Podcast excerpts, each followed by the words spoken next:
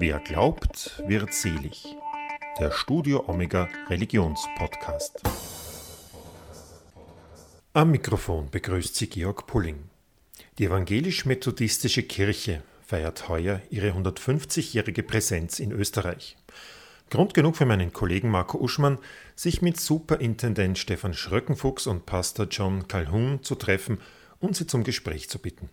Groß ist sie nicht, die methodistische Kirche, sie zählt nur ca. 1500 Mitglieder in Österreich.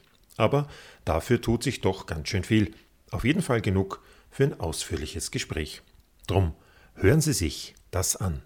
Also ich bin hier in der methodistischen Kirche in Wien in der Sechshauser Straße zusammen mit dem methodistischen Superintendenten Stefan Schröckenfuchs und mit dem methodistischen Pastor John Calhoun. Mhm. Und wir sind zusammengekommen, weil die methodistische Kirche in diesem Jahr 150 Jahre Jubiläum in Österreich feiert. Und wir unterhalten uns jetzt ein bisschen darüber und über die methodistische Kirche im Allgemeinen. Zunächst einmal herzlich willkommen. Danke, dass wir dieses Gespräch Danke. führen dürfen. Herzlich willkommen hier. und herzlichen Glückwunsch. Gerne. Und Stefan, gleich die erste Frage. 150 Jahre methodistische Kirche in Österreich. Was macht die methodistische Kirche aus? Es gibt manchmal so diesen Spruch, small but beautiful. Wir sind ähm, in Österreich nie eine riesengroße Kirche geworden, aber wir sind äh, extrem gut vernetzt in der Ökumene, in der evangelischen Landschaft, ähm, auch im sozialen Bereich und ähm, was uns vielleicht ausmacht, ist das Anliegen, ähm, ja, dass wir einfach unseren Glauben leben wollen, in einer gewissen Frömmigkeit und Fröhlichkeit, aber auch nicht nur mit Wort, sondern auch mit Tat. Also da, was es zu tun gibt und wir uns in der Lage sind, es zu tun, da packen wir auch mit an. Und hast du, nenn ein Beispiel, was, wo, wo packt ihr an, wo wird es konkret? Also ich habe mich jetzt in den letzten Jahren immer wieder mit der Kirchengeschichte beschäftigt und ähm, was sich so durchzieht, ist, dass es eigentlich von Anfang an immer äh, Arbeit mit Kindern zum Beispiel gegeben hat. Also äh, schon 20 Jahre nachdem die erste Gemeinde gegründet wurde, ist eine Diakonissenstation gegründet worden, die ähm, sich um, um, heute würde man sagen, Straßenkinder oder Waisenkinder gekümmert hat, insbesondere um Mädchen, die sich gegen ähm, auch den, den Mädchenhandel, den Kinderhandel eingesetzt hat. Und ähm, da findet man in diese Richtung mit, mit Sonntagsschulen, die jetzt nie nur religiöse Bildung waren, sondern immer auch insgesamt Bildung oder auch ein sicherer Hort äh, für Kinder, äh, findet man durch die Geschichte durch. Äh, bis heute unser großes diakonisches Werk in Linz, das Diakoniezentrum Schwarzstraße, äh, das mittlerweile 900 Mitarbeiterinnen und Mitarbeiter hat und da hochqualitativ in diesem Bereich arbeitet das ist so ein Beispiel, wo man es wirklich durch die Geschichte durchsieht. Oder auch ähm, in, in den Nachkriegszeiten bzw. in der Zwischenkriegszeit war das Thema äh, natürlich der Armut ein großes und äh, immer wieder gab es da für Kriegsgeschädigte oder für Flüchtlinge Hilfen. Und das zieht sich auch bis heute durch, dass wir 2015 ähm, hier, in, hier in dieser Gemeinde einen Stock höher ähm, auch Flüchtlinge aufgenommen hatten beziehungsweise ähm, die Obdachlosenarbeit, die jetzt hier im Winter mit in diesem Winter Corona-bedingt leider nur einer Essensausspeisung, ähm, ähm, aber doch haben den Winter schon über 1000 Leute eine Mahlzeit bekommen. Ähm, also wo man sich einsetzt für Menschen, die einfach Hilfe brauchen. Das sind so Beispiele. Die methodistische Kirche ist eine internationale Kirche. Ja. John, du hast mir vor unserem Gespräch verraten, du bist New Yorker. Ja. Was ist deine Aufgabe hier in Wien? Uh, hier in Wien uh, haben wir uh, in der methodistischen Kirche eine englischsprachige Gemeinde. ich bin der Pastor, der neue Pastor, vor drei Monaten hier in Wien als Pastor dieser Gemeinde. Und um, ja, das ist meine Arbeit. Um, äh, wir haben 200 äh, Mitglieder äh, in unserer Gemeinde. Sie sind englischsprachige Leute, aber sie kommen von alle, alle der Welt. Ähm, ähm, viele sind Österreicher, aber viele kommen aus Amerika und andere Staaten in Europa und besonders aus Afrika und Mittelosten. Und so es ist viele verschiedene Leute in unserer Gemeinde. Und wo warst du vorher, bevor du nach Wien gekommen bist? Ja, ich bin äh, äh, äh seit 20 äh, Jahren äh, ein Missionär äh, unserer methodistischen Kirche. wir haben eine, eine Missionsagentur, Global Ministries, the General Board of Global Ministries of the United Methodist Church. Und ich bin ein Missionär aus dieser Organisation.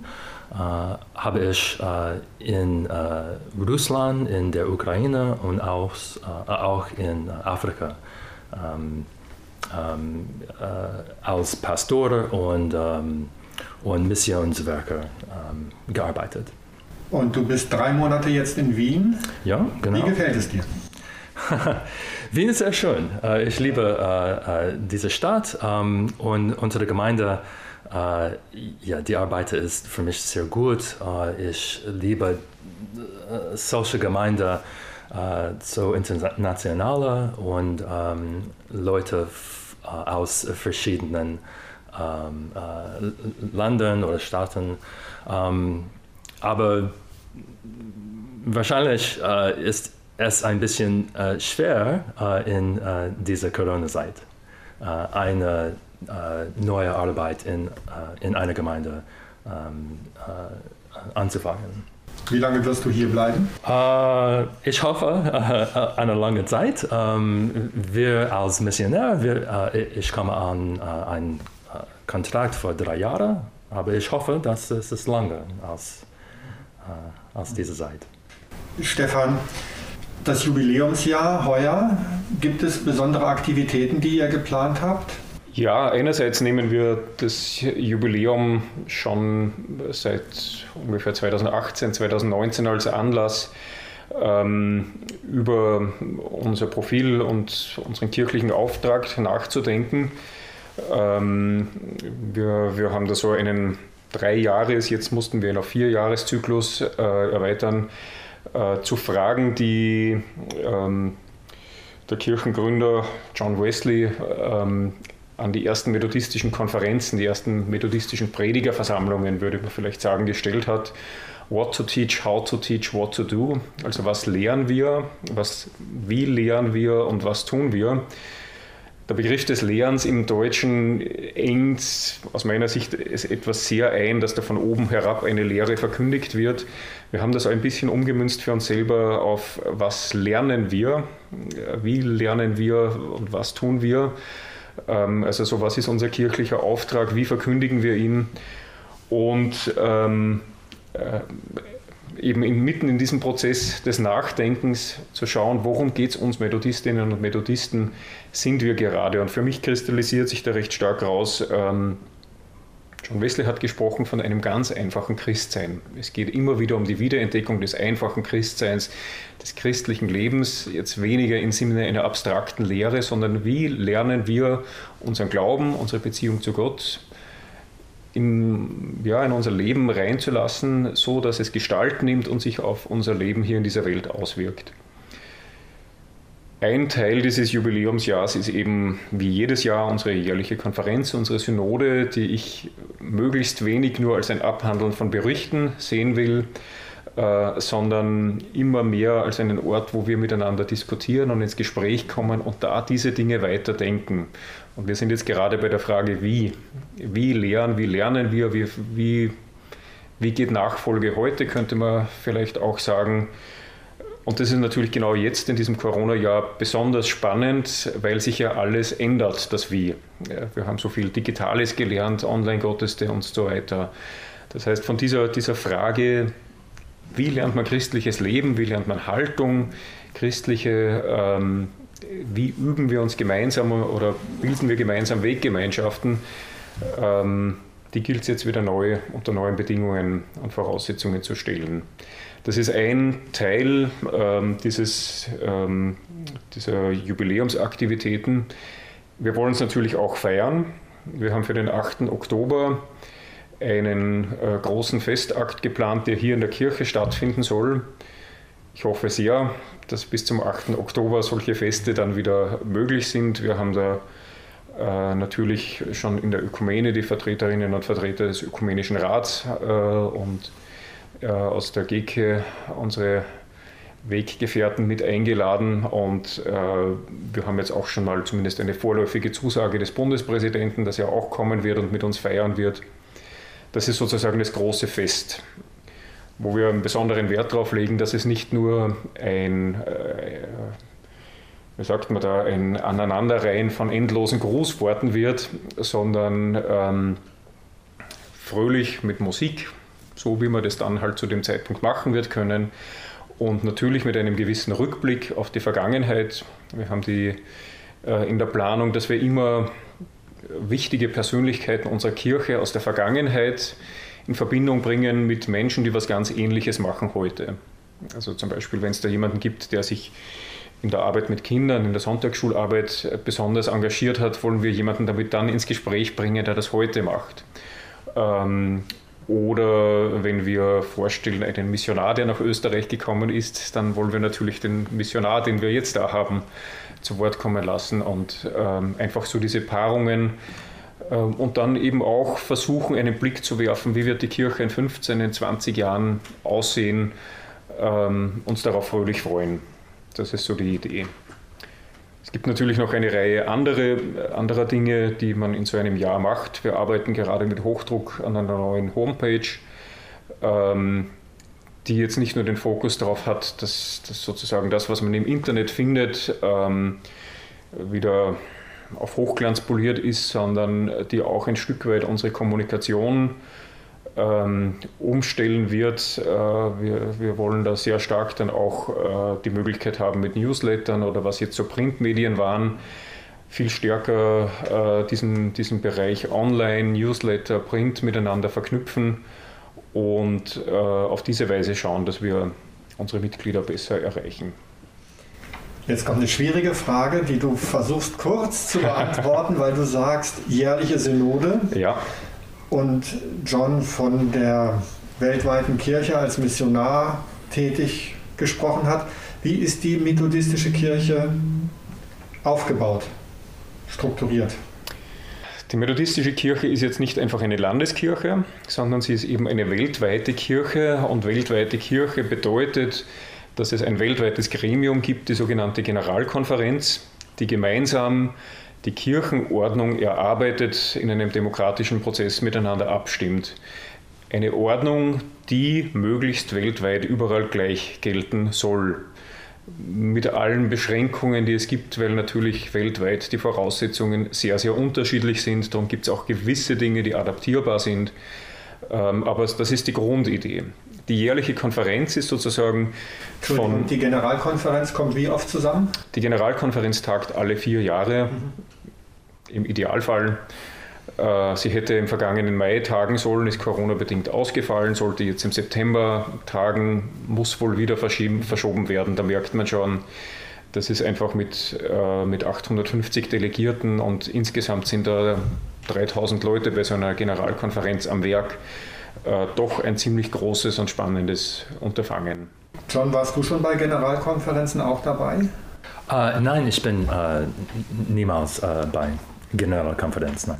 Generalkonferenz ist für Kirchenleitung. Nein, die Generalkonferenz, ähm, jede jährliche Konferenz, das ist jetzt sozusagen die Landeseinheit oder die kleinere Einheit, also wirklich so wie die Landeskirche oder in, in Deutschland gibt es zum Beispiel drei jährliche Konferenzen. Mhm. Ähm, die hat das Recht, je nach Größe eine gewisse Anzahl von Delegierten zu wählen. Und das ist immer ein pastorales Mitglied und ein Laienmitglied. Das heißt, an der Generalkonferenz sitzen 50 Prozent ähm, Pastorinnen und Pastoren und 50 Prozent Laien.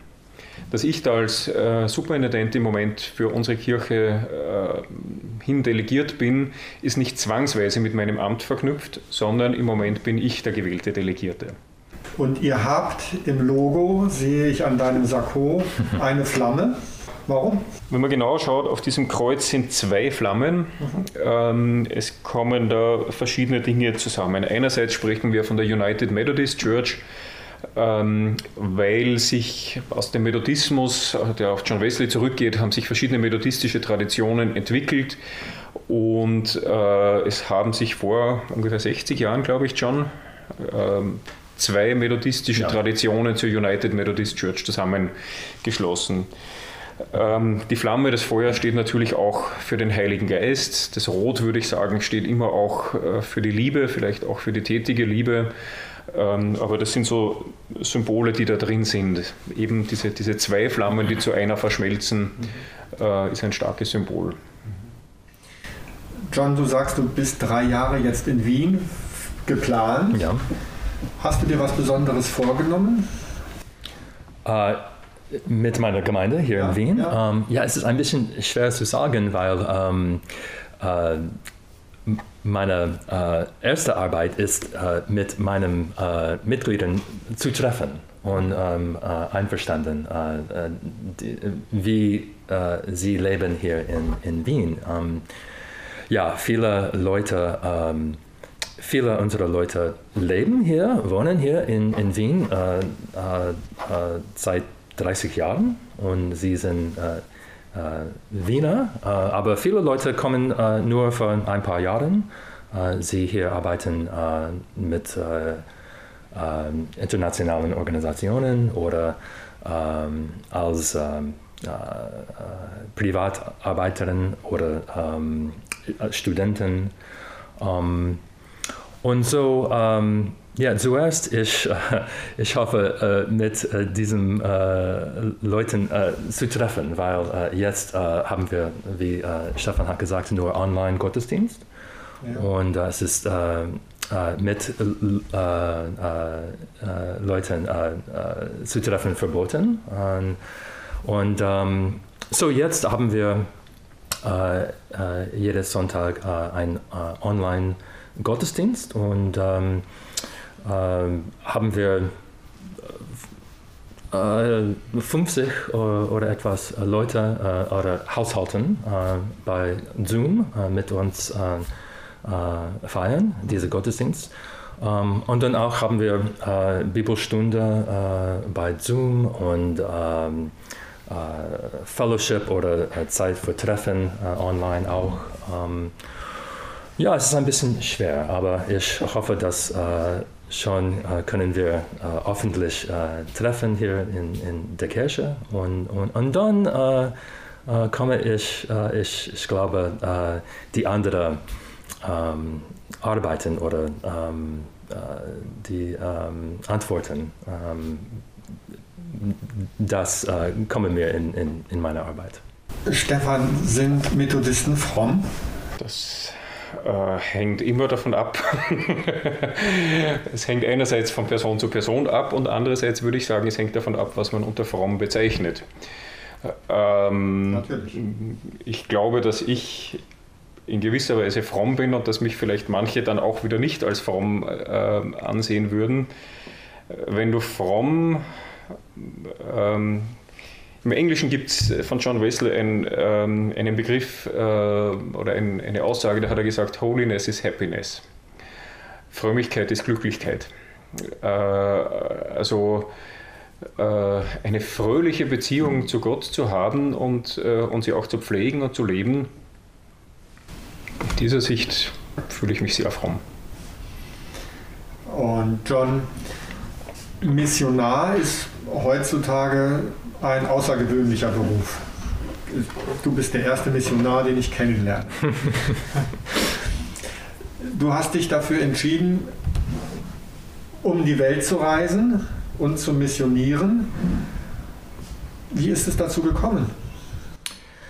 Ja, ähm, ja, der Begriff Missionär das ist ein bisschen kompliziert, ja. Und ähm, ich glaube und ich sehe als Missionär meine Arbeit, meine Arbeit ist ähm, mit Leuten zu leben und zu wohnen und ähm, zusammen zu. Ähm, zum Beispiel in äh, äh, vor, äh, vor dem äh, komme ich nach äh, Wien. Ich ähm, vor acht Jahren ähm, in äh, der Ukraine äh, gearbeitet und gewohnt. Und ähm, in Kiew, die Hauptstadt, ähm, haben wir auch eine äh, methodistische Kirche.